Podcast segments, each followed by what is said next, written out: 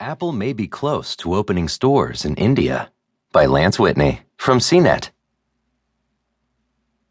Apple appears close to getting the regulatory green light to open its first retail stores in India. The company is expected to win approval from the Indian government to launch the stores, the Bloomberg News Service reported Sunday, citing a person with knowledge of the matter. Apple did not immediately respond to a request for comment on the Bloomberg story. Normally, India requires